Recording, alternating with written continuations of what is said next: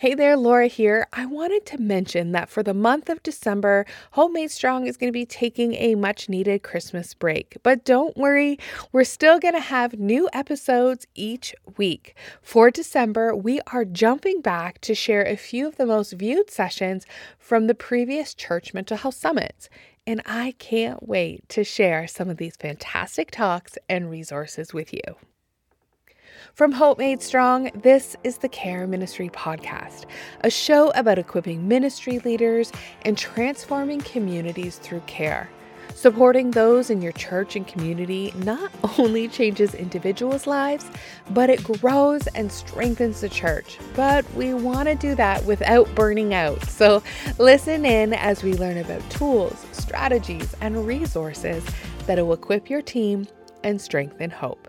I'm Laura Howe, and welcome to the Care Ministry Podcast. I am so excited about our show today because it is a flashback to one of the sessions in our 2022, so the summit we just had, our Church Mental Health Summit session with Avery Royal.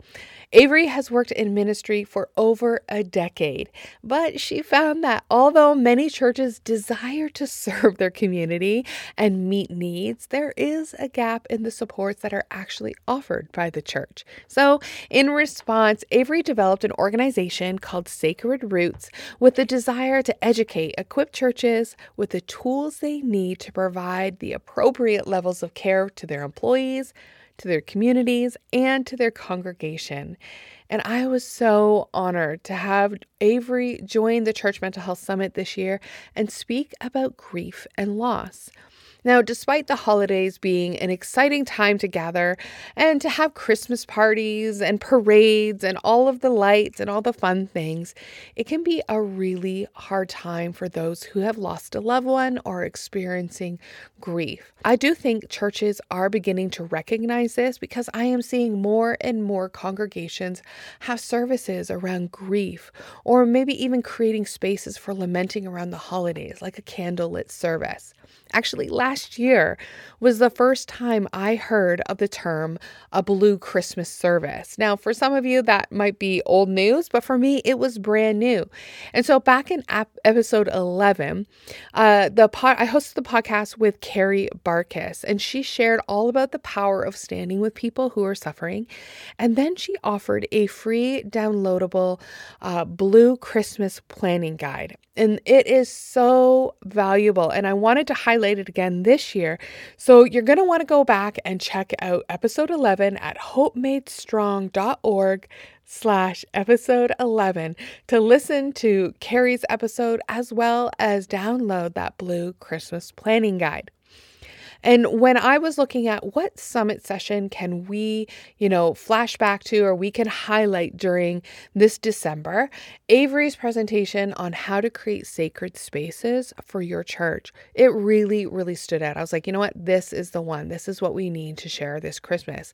Because so many churches are are coming into this Christmas season with limited resources, budgets, uh, people, and time. And it could be really difficult to tend to all of the needs uh, at Christmas, those who are suffering, but also wanting to celebrate the birth of Jesus. Plus, there's even, you know, or often some sort of community outreach or donation or something happening during the holidays. Churches and leaders feel stretched beyond capacity. And some announcements feel like you're having whiplash. I have to laugh at this because, in one breath, you're encouraging people to come to the children's concert, and, and then you're uh, inviting people to donate to the food bank, and then you're encouraging people to invite their neighbor to their Christmas Eve service.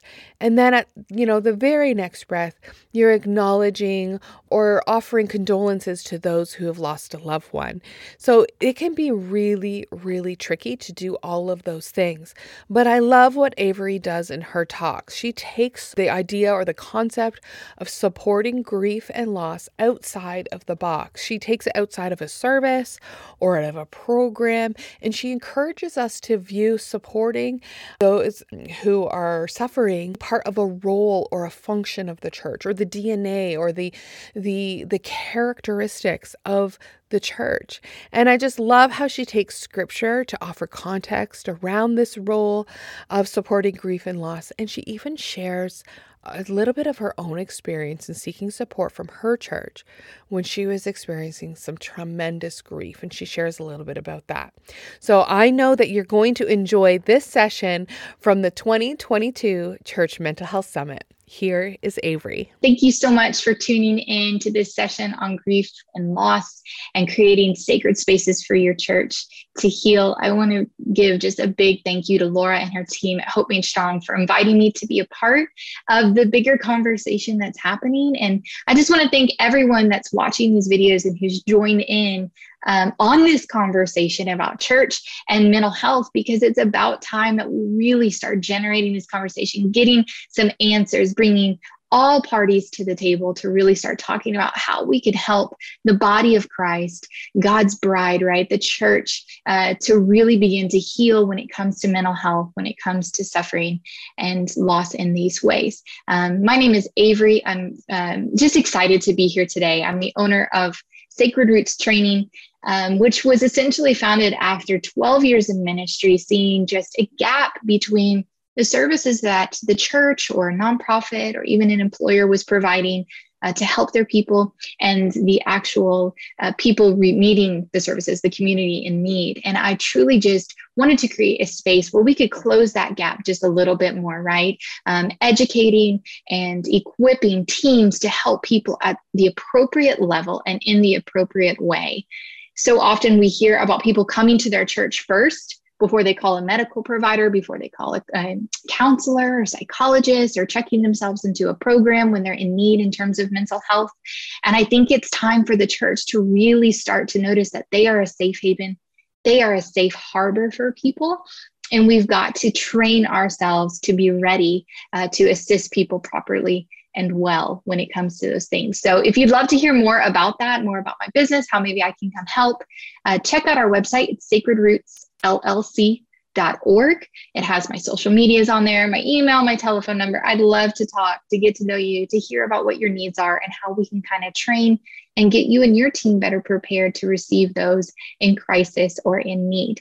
So let's go ahead and dive right in. Hopefully, you got that document that I sent over. It has the information we're talking about today and a little bit more, um, to, uh, some insights, some options, some practices that you could implement um, immediately. Uh, so let's dive right in. Uh, today, when I talk about grief, I'm also going to use the word uh, suffering interchangeably. I think there are so many types of grief um, that we go through uh, as humans, right, in our human experience. And grief sits under the larger umbrella of suffering. And so we're kind of using those interchangeably today because the truth is, these principles and these things that I'm talking about can be applied across many topics. Now, when we're talking about the church and we're talking about the human experience, we've got to go ahead and see what the word says about these things. Now, God talks a lot about death. He talks a lot about mourning and suffering within his word. But I want to take a look at just a few um, scriptures before you. So if you've got your Bible, go ahead and open up to Ecclesiastes 7 2. I'm going to read it here for you. It says, It is better to go to a house of mourning than to go to a house of feasting, for death is the destiny of everyone. The living should take this to heart. Now, first, I think the most obvious thing for us to receive out of this word is that death is the destiny for everyone. And what it doesn't say here is that death happens for Christians when they're in their old age, they've lived a fulfilled life, they're safe from all sickness and disease, accidents, and tragedy. That's not what it says. And yet, somehow, it's really shocking to some Christians when tragedy strikes, right? When death comes way too soon. Um, and we're wondering why. How did this happen, right? But God's very clear death is certain for everyone, it's the destiny of everyone, but it's not certain how that's going to happen in our lives. And then the next line there, it says, the living should take this to heart. Now, anytime the Bible talks about taking this to heart putting this on your heart, placing this on your heart, we really need to pay attention because this is saying this should shape how we live, how we make our choices, how we engage with ourselves, our life, and the world around us. This is an insight, right, um, to telling how we live our lives. So that's a really big key one that I think is going to set up set us up today. Now go down just a few more um, passages to Ecclesiastes 7 4. And it says here, the heart of the wise is in the house of mourning, but the heart of fools is in the house of pleasure. And I think the wisdom found is in being familiar, right? Being in the house of death, being the house of grief.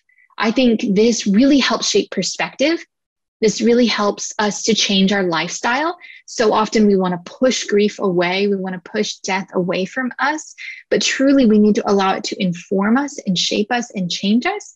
And oftentimes, when someone loses a loved one, um, that really makes them start thinking about how they're taking care of their body because we are mind, body, and spirit, right? I think this also creates respect across generations. Younger people begin to really respect a long lived life, and those who are older can really respect the fresh new things that come with new life, right? So we have this cycle of respect that goes through generations when we allow ourselves to be familiar with both death and grief, and we allow it, like it said in the scripture before, to shape us. We put that on our heart, right? We let that guide how we live. And I think truly this is really difficult, especially in Western culture, but also very Western American culture, um, because we push against this. Um, up to the 19th century, death was very familiar. People were dying in their homes with their loved ones surrounding them, but often that's not the case now. And I think the progression of medical facilities that makes it a good thing. I'm, I'm not suggesting that we go back to that, but what I am suggesting is that we acknowledge that we are placing barrier after barrier between us and that familiarity, right? Living in that house of mourning, starting that grief journey, because we do so many things to keep us away from the uncomfortability of what death and grief can bring, right? And we create those protective barriers to try to help and eh, help us not feel too much. But the truth is, when we do that, we go numb and we aren't shaped and we don't gain wisdom and our lives aren't changed and our generations don't build that cycle of respect that we talked about before. And we miss out on a lot of impact that death can bring when it comes to the individual view, but also the world view. I think a lot of our worldviews were changed uh, globally through the pandemic with so much loss and so much death. It really started making people think what is my life? What does it mean? Right? Do I matter? Does my living matter? And how well am I taking care of myself? The last scripture I want to read here is Matthew 5 4. And I won't get into any of the kind of geek Greek moments with you, but I highly recommend always learning those original languages because they do really shape the text in such a beautiful way. Uh, but Matthew 5 4 says, Blessed are those who mourn, for they will be comforted. But the truth is, when we really translate that down to the original Greek, it says, The blessed mourn and are being comforted. So changes that we see is that you're not blessed because you mourn, right? That's how it translates in English. It's that the blessed ones, the children of God, those saved, those in his new covenant, those under his blood, they're guaranteed to mourn. They're guaranteed suffering. They're guaranteed loss, right? But the promise is that be, they're being comforted actively, right? Right here, right now, comfort is available from God and from the body of Christ.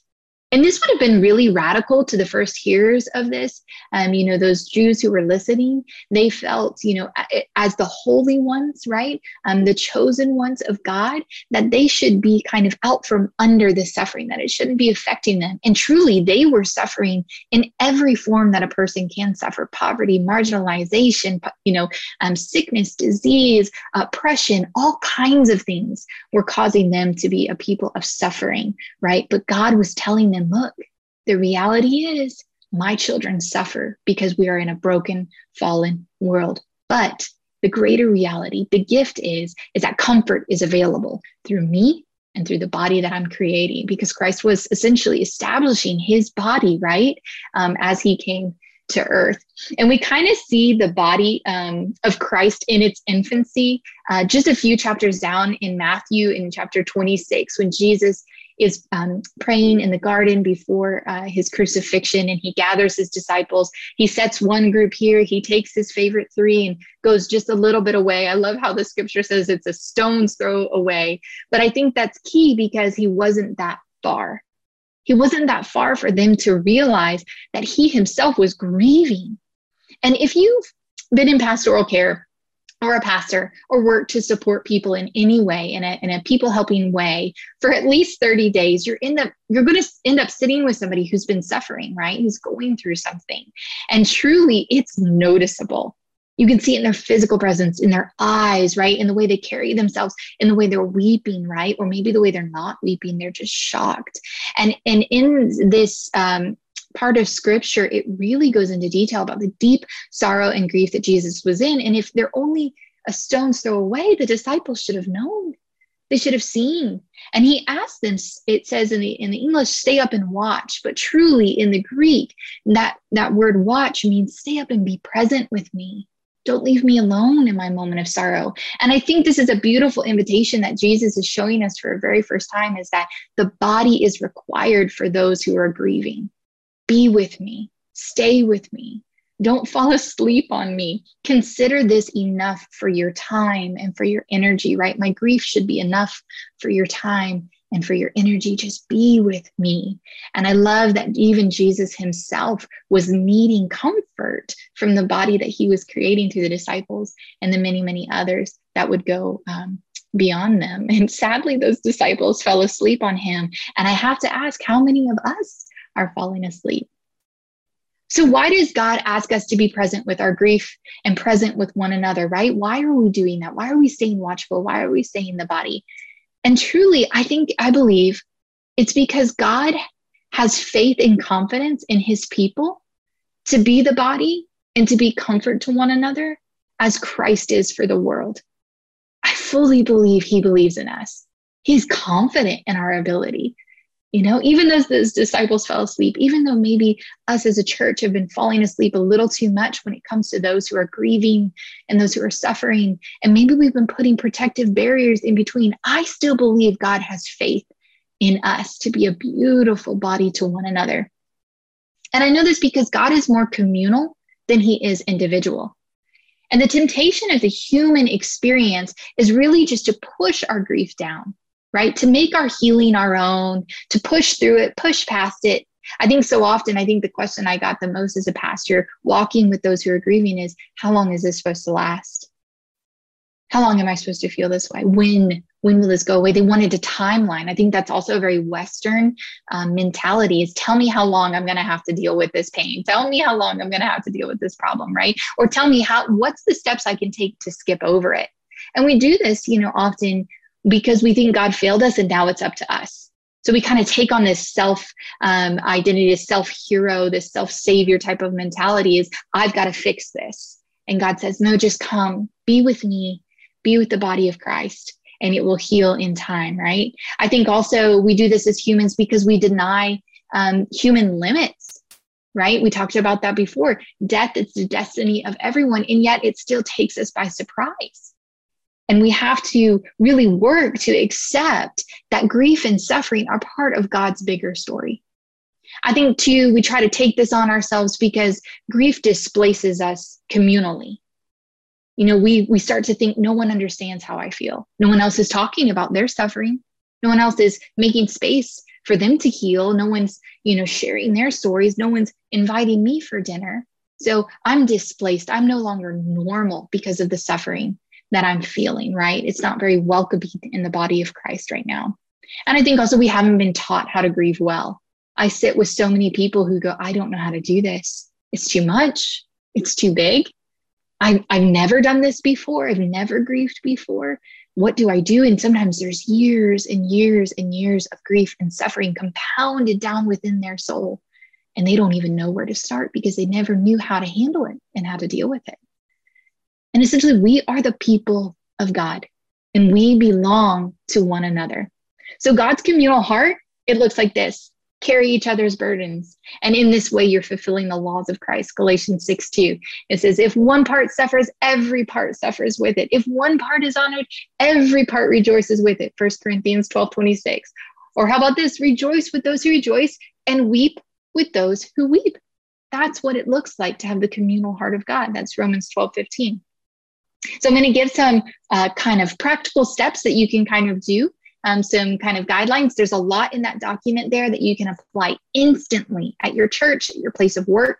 I think one thing to really point out is if you're an employer and you don't have a bereavement package uh, within your benefits for your employees, please take a step, take a commitment that you're going to do that. This goes for church, nonprofit, entrepreneur, I don't care who you are, please have this in there because grief takes people out and it's difficult to keep going. And when we have these supports from the body, even the working body, right, uh, we can really help support people in their grief. So let's take a look at three things that you can kind of really do. And these are three big buckets with some little insights in them. The first, create shared language of grief and suffering. Okay. Um, my husband and I, we lost our first son. I miscarried uh, very late in my pregnancy. And of course, like so many others, I went to my church. I went to my pastors and I said, Help me. I don't know what's happening. I can't understand this, right? And they didn't even have a language to give back to me to share with me what the experience was that I was dealing with. They couldn't even label grief for me. No one told me I was grieving. I just felt like I was drowning. And that led me to a very dark place. It led me to a place of being suicidal and almost taking my life. And that's a beautiful testimony that God has for me that I'm here now. But had my church had a shared language and been able to say, You're grieving. Let's talk about this. Let's go through this together. I think I would have had a very different story. So, people, they often also don't know what to say. Uh, when we lost our son, a lot of people said to me, Oh, you know, God just needed another angel in heaven. And that's wrong in two ways. First, um, that shapes an image that God took my son, and that's not true. I don't believe that. And the second is it's that's theologically wrong. Humans, when we die, we don't become angels. And yet we often say that phrase to people like, oh, they're just God's angels. They're just up in heaven now with the, you know, as an angel. And that is not theologically based, meaning that is not biblically founded. We do not become angels. And so when we don't have shared language, people create their own language, and that can often be very damaging to others around them. So we've got to talk about this from the platforms that we have, from the places of influence that we have, right? We need to teach people the right things to say because more often than not, they say all the wrong things and we don't know how to label it for others. And we need to teach our people how to grieve and to mourn, right? One simple step right here, right now, that you can commit to doing is having a small class on learning to write a lament. Psalms are filled with laments and they're beautiful and they're helpful. Um, psychologists even recommend that writing out our feelings can really help them get from inside to the outside, right? Which is processing our pain, processing our suffering, and writing a lament to God, which is one of the most safe safe and sacred and lovely things that you can do. It's an honest expression of how you're feeling, right? Share how to do that with your congregation. Have a shared language of grief. Make it normal in your church or in your place of work or in your community. The second thing that you can do, second kind of big bucket that you can do to create sacred spaces, is to create a community large enough to hold suffering and grief. So, what do I mean by that? This does not need to fall on the pastor or the pastoral care team. We are all called, right? The whole body is called to come to those who are in need, right? So build support groups, build community partners. There are some incredible community partners, even here speaking now. Reach out to them, ask them what kind of bin, what kind of programs they have, what kind of groups they have, what kind of training they have, right? Um, build your community resources. You do not have to do this alone, build a community strong enough. I think the other thing that's really important that we don't do enough, especially in the Western culture, is become familiar with the ways your community grieves, right? Both culturally and ethnically, right? Don't just limit how you offer these grieving spaces. Grow yourself, become educated in the way that your community uniquely grieves. I think also too is teach your congregation to do what the disciples couldn't do for Jesus, and that's not fall asleep. Have eyes and ears, right? Train them, teach them to be responders in a very immediate way to get them the help that they need. They don't have to be doing all the help or all the pastoring, but you can teach them to kind of, hey, this is what grief can look like because it can look very different. It can look very different for every person, for every experience. Um, and how can we step into that, right? While using that shared language and approaching people as the body of Christ. Um, how can we help our congregation grow in strength in uh, assisting one another? And the third bucket to create uh, kind of sacred spaces within your communities, your church or your place of work is create a team of kind of first responders okay so who who are going to be the ones that are trained right? Hire someone to come train. I uh, there's some incredible mental health certifications that you can do. Um, i offer those certifications to be mental health first aid responder to kind of help assist people through different scenarios like this including suicide and substance use. Create a first responder mentality. Who's going to be the one that's trained that's equipped that has the right information that has the resources on hand and is able to walk people through those first moments of grief, those first moments of death and loss and suffering, right? Develop strategies for responding to complicated losses in your community. I know um, suicide is one that the church struggles with. There are some incredible teachings on suicide that are happening at this summit. Put them on your roster, listen to them, um, get the information, start to become a student of what it means to steward people who've been affected by the death of a loved one who committed suicide right? Educate ourselves, build ourselves, equip ourselves so that we can continue being the body to one another, to carrying this communal heart of God into the spaces that we hold, whether it be our community, whether it be our church, whether it be our place of work, or whether it even be our home. Start this in the home as well. Begin grieving as a family if need be. Um, I just want to thank you guys so much for taking this time. My prayer as we close this and in this is that you will commit to one thing, just one. Start somewhere, start small. Grief is big. Grief can be loud and it can be just extremely quiet. It can be a space that no one wants to enter into. But we've seen in the text today, there is wisdom in being familiar with it. There is wisdom to allowing ourselves to be shaped by it. God has called us to be communal in all things because we are his people. We belong to one another. And so I'm asking each of you, my little challenge to you at the end of this video is find one thing, whether it be a training, whether it be um, a teaching on lament, whether it be building your resources, starting with your family, or maybe starting with yourself. Maybe you need to get some help maybe you're grieving, maybe your heart is suffering. Take that time, commit to one thing moving forward to start creating sacred spaces for people to heal in grief, loss, and suffering. Thank you for your time. Many blessings to you all as you guys continue through this summit. I really appreciate uh, all of you that signed up to listen and to engage with this lesson. Thank you so much for listening. I encourage you to put what you've heard into action today. How are you going to be intentional about building a culture of care, both for yourself? Maybe you need to take some time to lament and to grieve or to process grief, or maybe even caring for others in your church. And how does this look like? What does this look like for your church and your culture and community? If you've enjoyed listening, I encourage you to write a review. It actually really helps people find the podcast more easily. And if you want to be reminded when an episode goes live, make sure you follow. Thanks so much. Take care.